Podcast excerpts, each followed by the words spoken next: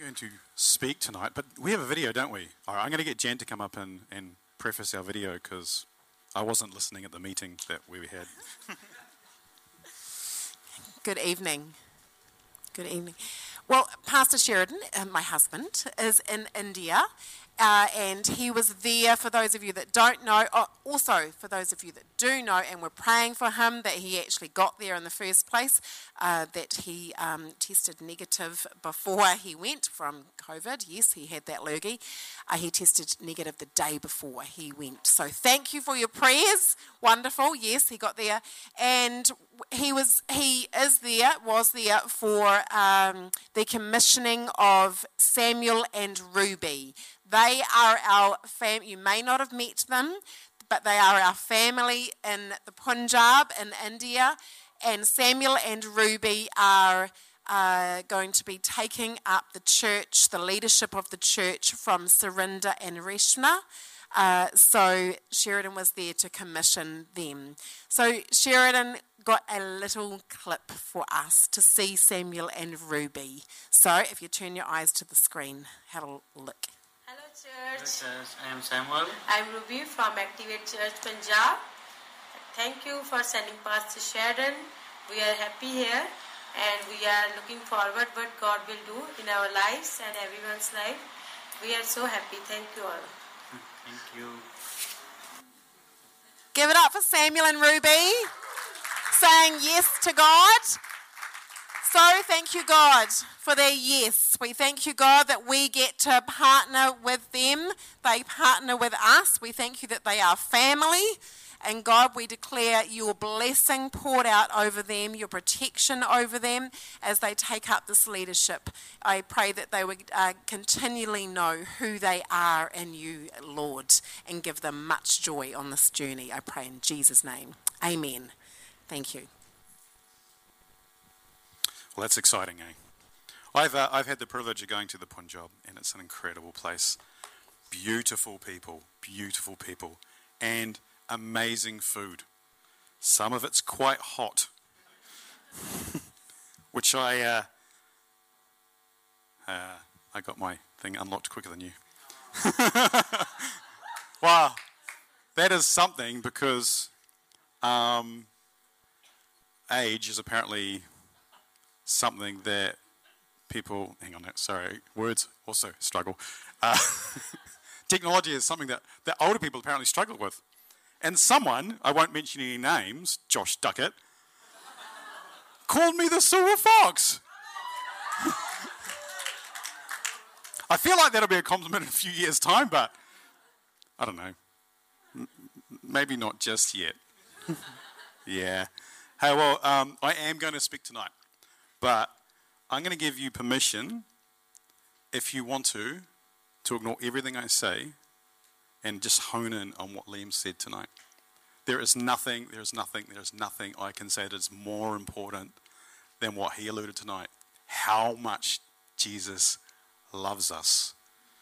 I'll be a little bit bummed if you do ignore everything I say, but in saying that, God loves you so much. And that was an incredible word. So, um, yeah, give Liam a pat on the back. no, okay, whoa.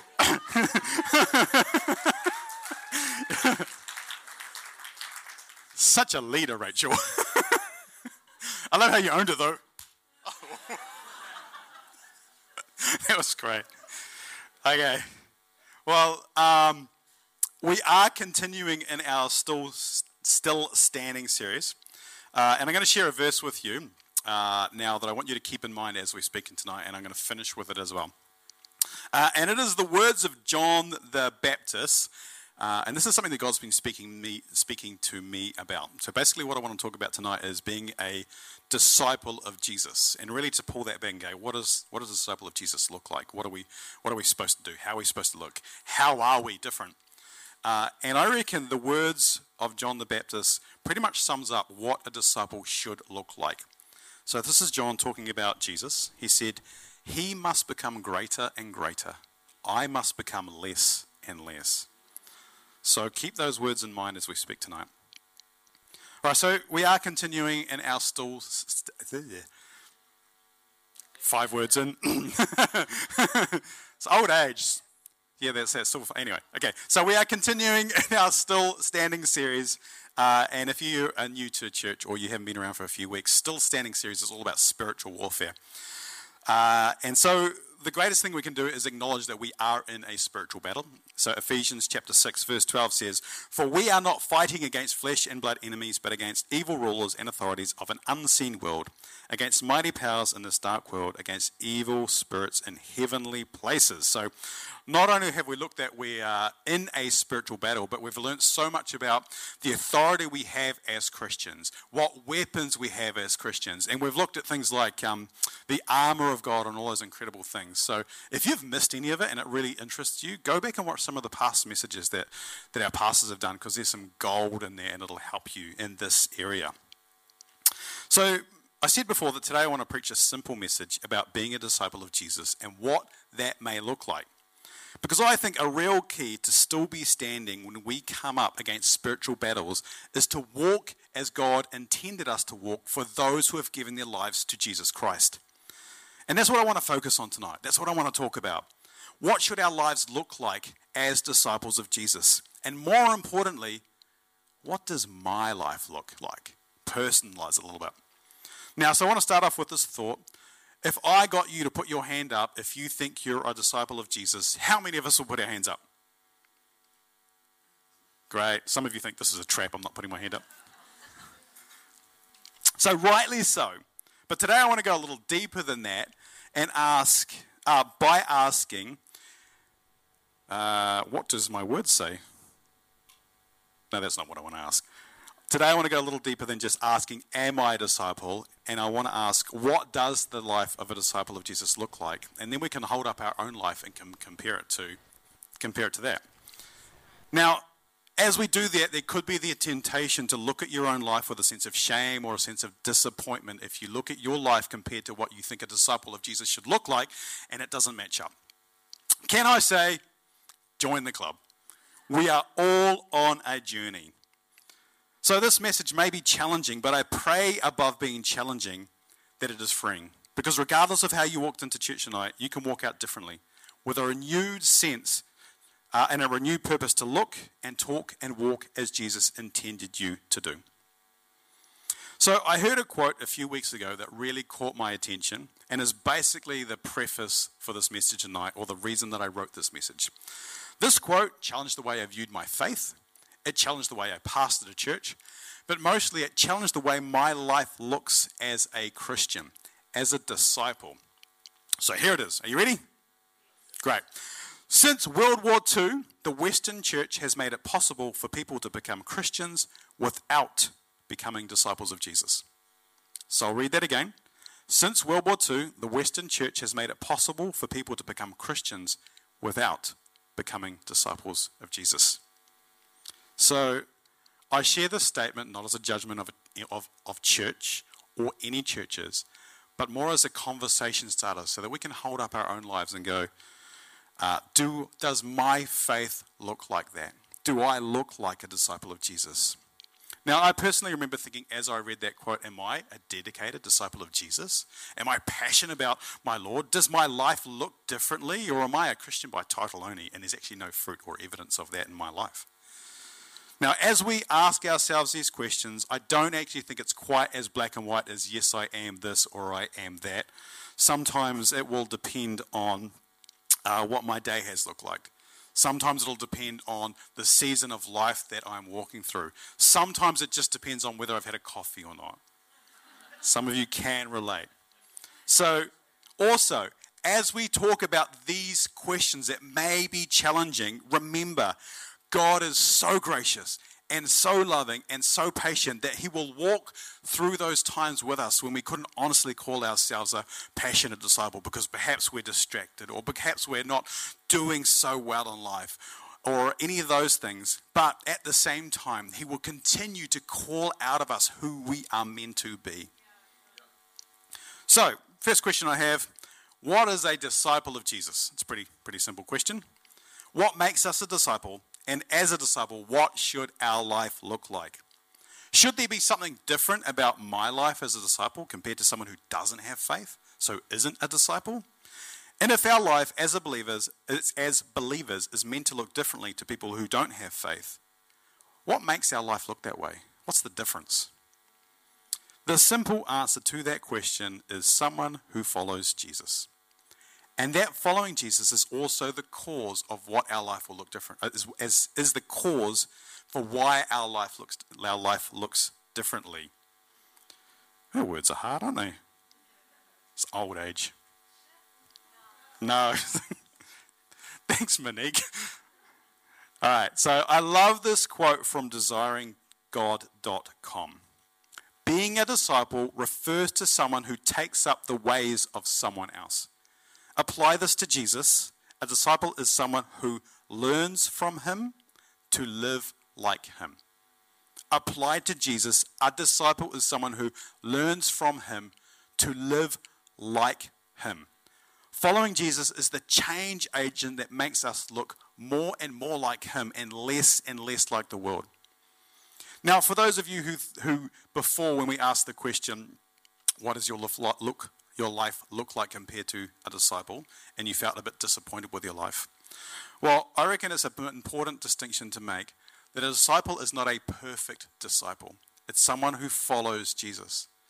Have you ever read the, uh, the Gospels and the disciples and, and some of their absolute monumental mistakes that they made quite severely?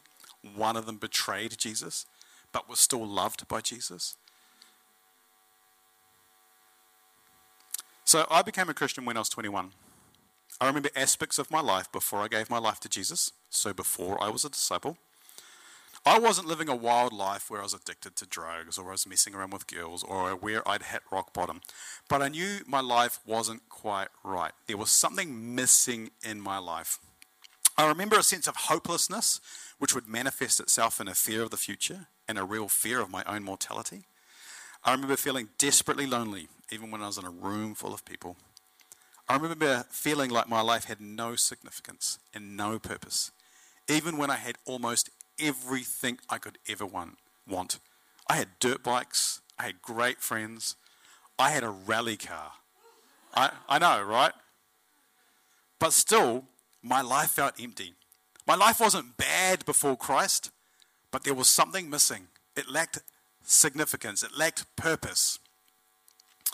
So I found Christ on a camping trip at Lake Tarawera. Has anyone ever been to Lake Tarawera? Great. Can anyone say that better than me? Tarawera? Yeah, great.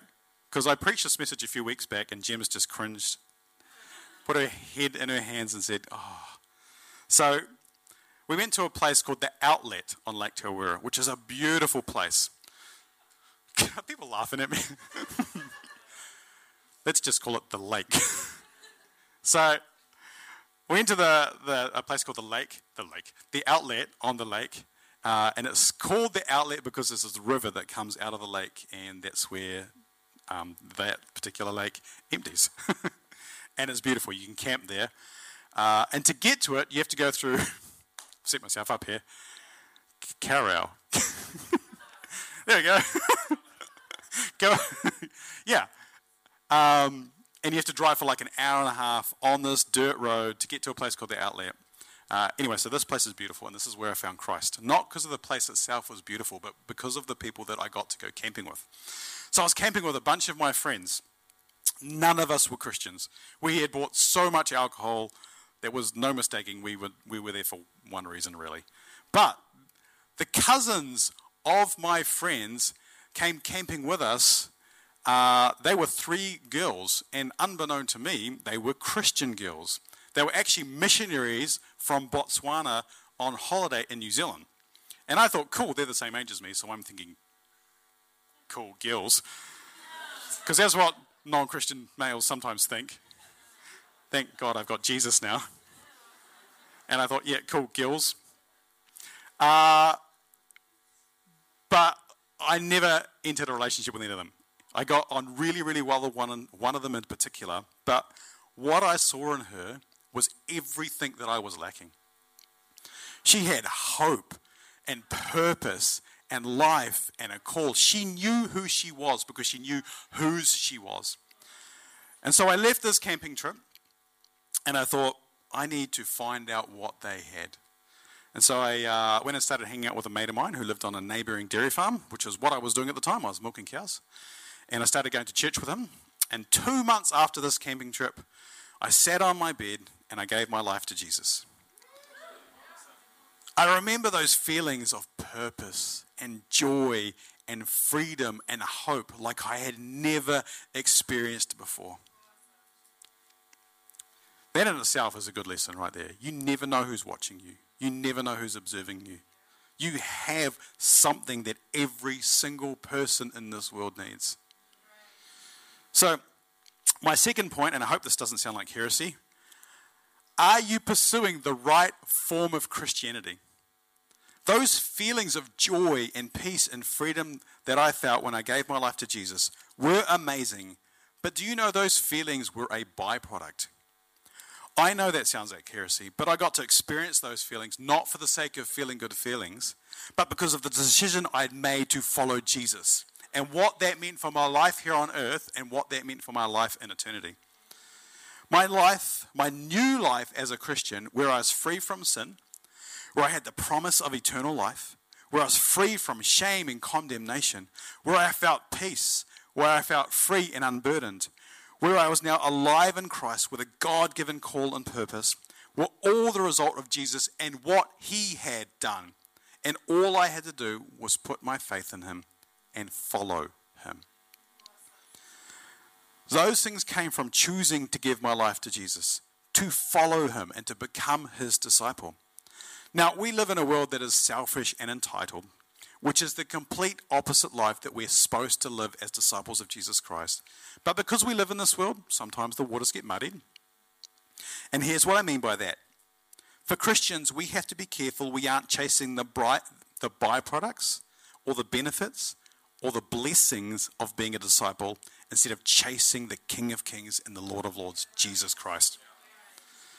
Matthew chapter 6 verse 33 says, "But seek his uh, but seek first his kingdom and his righteousness and all these things will be given to you as well." Matthew chapter 22 verse 36 to 38. Teacher, which is the most important commandment in the law of Moses? Jesus Jesus replied, "You must love the Lord your God with all your heart, all your soul, and all your mind." This is the first and the greatest commandment. We all want to be blessed, but we're not called to pursue blessings. We love those amazing spiritual experiences we have here in this room and in other churches, but we're not called to chase those experiences. We're called to chase Jesus. And then when we find Him, we have those experiences. We all want to experience peace, joy, freedom, purpose, and hope, but those things come from pursuing Jesus. So when I ask, are you pursuing the right form of Christianity? What I'm saying is, are you following Jesus and Jesus only? Because as a disciple, that's what we are called to do. Is your trust and faith in Jesus or in the blessings that come from Jesus? Does your faith rise and fall on the circumstances of life that are fleeting and uncertain? Or does your faith remain constant through every season because Jesus is the same yesterday, today, and forevermore? Being a disciple requires us to lay our life down and make Him Lord. It requires us to follow Him, learn from Him, and live like Him. Following anything else apart from Jesus, even things that appear good, will always take you to a place you never intended to go. So, being a disciple requires us to follow Him only. So, the world will tell us that our job, our finances, our rights, our agenda, our offenses, our family, our friends, our blessings. So basically, living for ourselves is where we will find happiness, happiness or contentment or purpose. But true purpose, true contentment, real joy, unwavering hope is only found when we do the exact opposite to that die to ourselves, take up our cross, and follow Jesus. Following anything else apart from Jesus is a bit like following Google Maps or GPS navigation systems in the old days when they first came out. Has anyone ever had an experience with Apple Maps or Apple Maps? That's terrible, eh? Apple Maps or or Google Maps or a GPS system which has uh, led you in the wrong direction? Yes. Ask people who are older when, when their systems weren't as good. no, okay.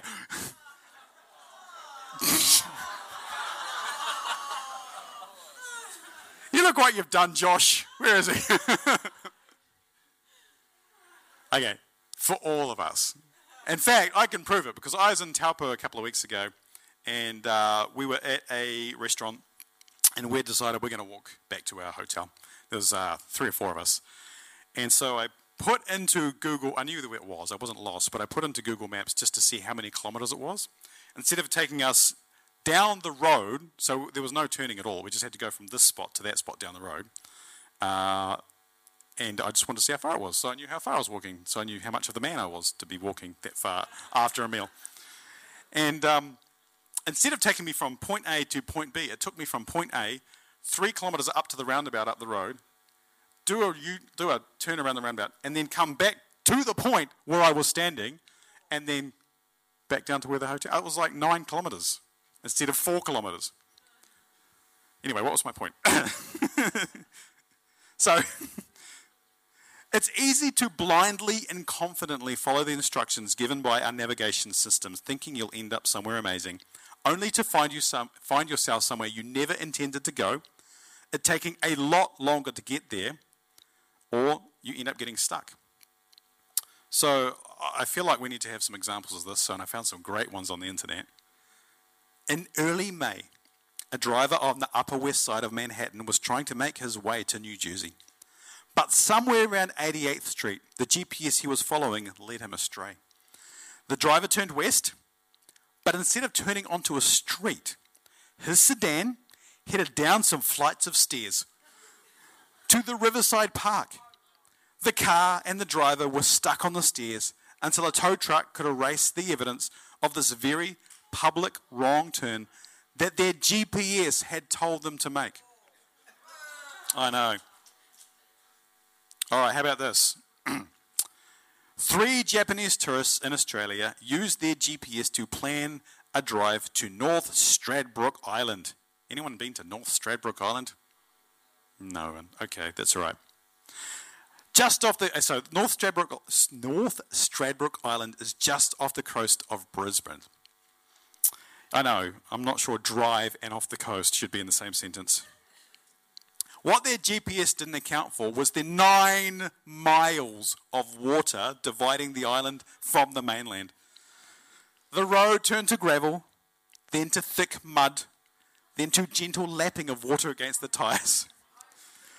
The, th- the three were forced to abandon the vehicle and return on foot. Passengers aboard the passing ferry, which is the may- way you're meant to get to the island, reported watching the whole embarrassing event unfold. A tow truck gave the poor tourists a ride back, and the car, not being worth the repair, was sent to the dump. Oh. All right, one more. Early one foggy Saturday morning in 2011, so that's a few years ago, eh? Some of you probably weren't even born.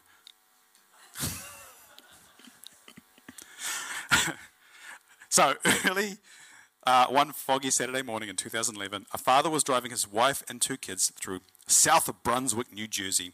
When they got to a T intersection, a T intersection, the only options are left or right. The driver opted instead to follow his GPS guidance and go straight.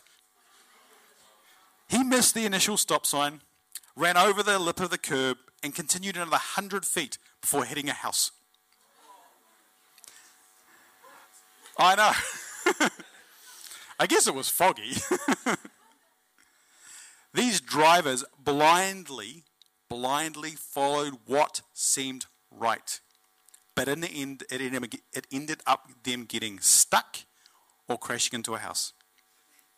When we blindly follow what seems right to us, if it isn't Jesus, we will end up stuck. Or we'll end up in places we never intended, intended to go or it'll end up taking a really, really long time to get to the place that God intended for us. So I'm going to finish up soon. But I titled this message, What Needs to Change? Change is a decision that we make daily, daily as disciples of Jesus to lay our stuff down and to trust Him with it, and to follow Him, and to follow Him. And change is a process that takes time. If you know you're not following Jesus like you should, then today you can make the decision to change that. And then tomorrow, make the decision again. And then again, and then again, and then again. Salvation and eternal life has this paradox because they are free gifts from God. They cost us nothing.